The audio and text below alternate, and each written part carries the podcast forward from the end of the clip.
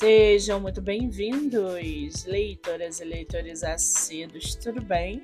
Eu me chamo Monique Machado e começo agora do livro Não Me Livro.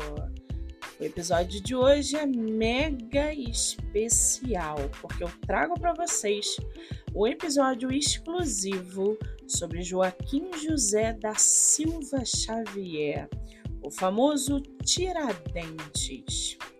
Joaquim José da Silva Xavier, também conhecido pelo apelido de Tiradentes, consagrou-se por sua participação ativa na Inconfidência Mineira.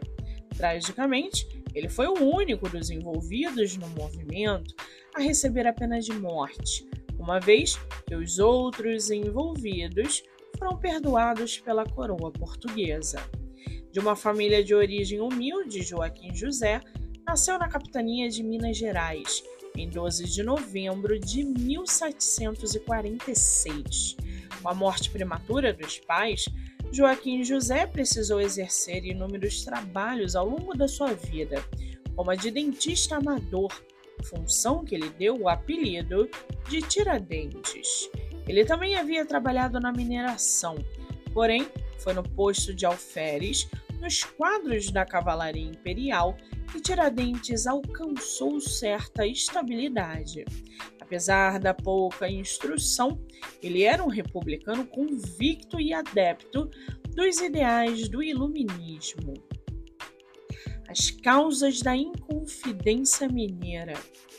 O movimento dos Inconfidentes, organizado em 1788, foi consequência dos contatos dos colonos brasileiros com os ideais iluministas divulgados na Europa, ideias que haviam, por sua vez, inspirado o movimento de independência dos Estados Unidos. Os, historiadores atribuem a divulgação do pensamento iluminista no Brasil ao contato de estudantes brasileiros com o iluminismo, ao serem enviados por suas famílias da elite econômica da colônia para estudarem na Universidade de Coimbra, em Portugal. Os ideais iluministas foram muito difundidos, principalmente na capitania das Minas Gerais, e isso se explica pelo fato de boa parte dos estudantes brasileiros em Coimbra ser originária de Minas Gerais. Além da propagação dos ideais iluministas, a Inconfidência Mineira aconteceu em consequência da insatisfação das elites da capitania de Minas Gerais a pesada política de cobrança de impostos estabelecida pela coroa portuguesa sobre os colonos. O Visconde de Barbacena havia sido nomeado pela coroa portuguesa como governador da capitania, com o objetivo de promover a derrama, ou seja, a cobrança obrigatória dos impostos sobre a extração do ouro. Essa derrama havia sido determinada por Portugal em razão das dívidas acumuladas dos impostos que não estavam sendo pagos. A intransigência portuguesa na arrecadação de impostos manteve as cobranças altas, mesmo com a queda na extração de ouro na região, o que acabou por gerar o acúmulo de dívidas. A Inconfidência Mineira. A insatisfação com uma possível derrama mobilizou as elites da capitania contra o domínio português. Os inconfidentes planejavam assassinar o governador da capitania e proclamar o republicanismo na capitania de Minas Gerais. Tiradentes era um dos envolvidos na conspiração, pois além de ser um defensor das ideias iluministas, também havia sido prejudicado pela gestão do Visconde de Barbacena, ao ser destituído do comando da cavalaria, que fiscalizava uma importante estrada da região. O movimento conspirado pelas elites mineradoras, entretanto, não chegou a acontecer. Todos os envolvidos foram denunciados por Joaquim Silvério dos Reis, que optou por denunciar o movimento para se livrar das dívidas pessoais que havia adquirido com a coroa portuguesa. Assim, em 1789, o Visconde de Barbacena suspendeu a derrama e prendeu os envolvidos na conspiração, entre eles o próprio Tiradentes. A moeda brasileira de cinco centavos com o rosto de Tiradentes estampado. A prisão de Tiradentes e outros inconfidentes ocorreu após a devassa investigação. O processo de julgamento dos envolvidos na Inconfidência estendeu-se por três anos. Durante esse período, muitos dos presos negaram sua participação no movimento, com exceção de Tiradentes, que reconheceu abertamente o seu envolvimento. Alguns historiadores também afirmam que, Durante os interrogatórios, muitos dos envolvidos denunciaram o papel de Tiradentes na conspiração. A sentença dos Inconfidentes saiu em 1792 e determinava a pena de morte por enforcamento a 10 pessoas.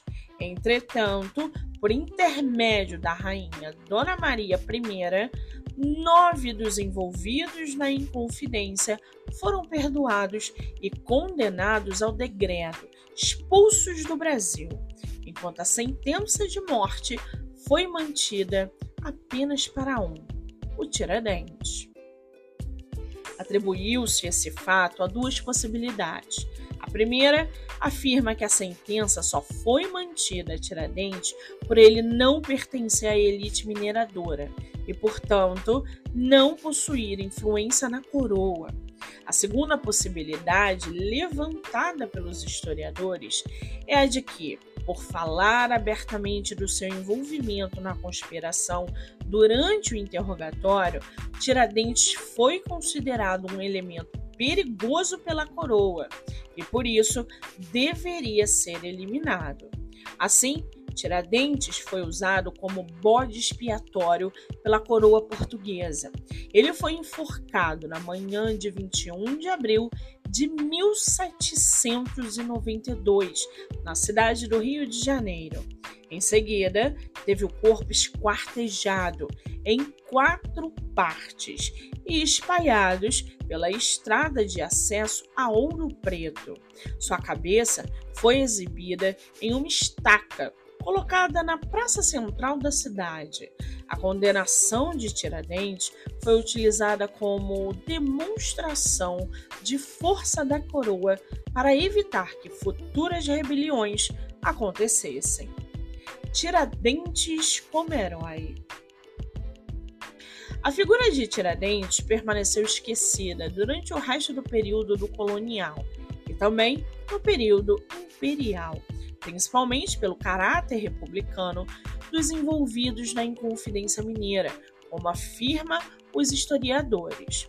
O episódio da Inconfidência incomodava, pois os conspiradores tinham pouca simpatia pela forma monárquica de governo. Além disso, os dois imperadores do Brasil eram descendentes em linha direta da rainha Dona Maria, responsável pela condenação dos revolucionários. A imagem de Tiradentes como herói foi construída com a proclamação da República.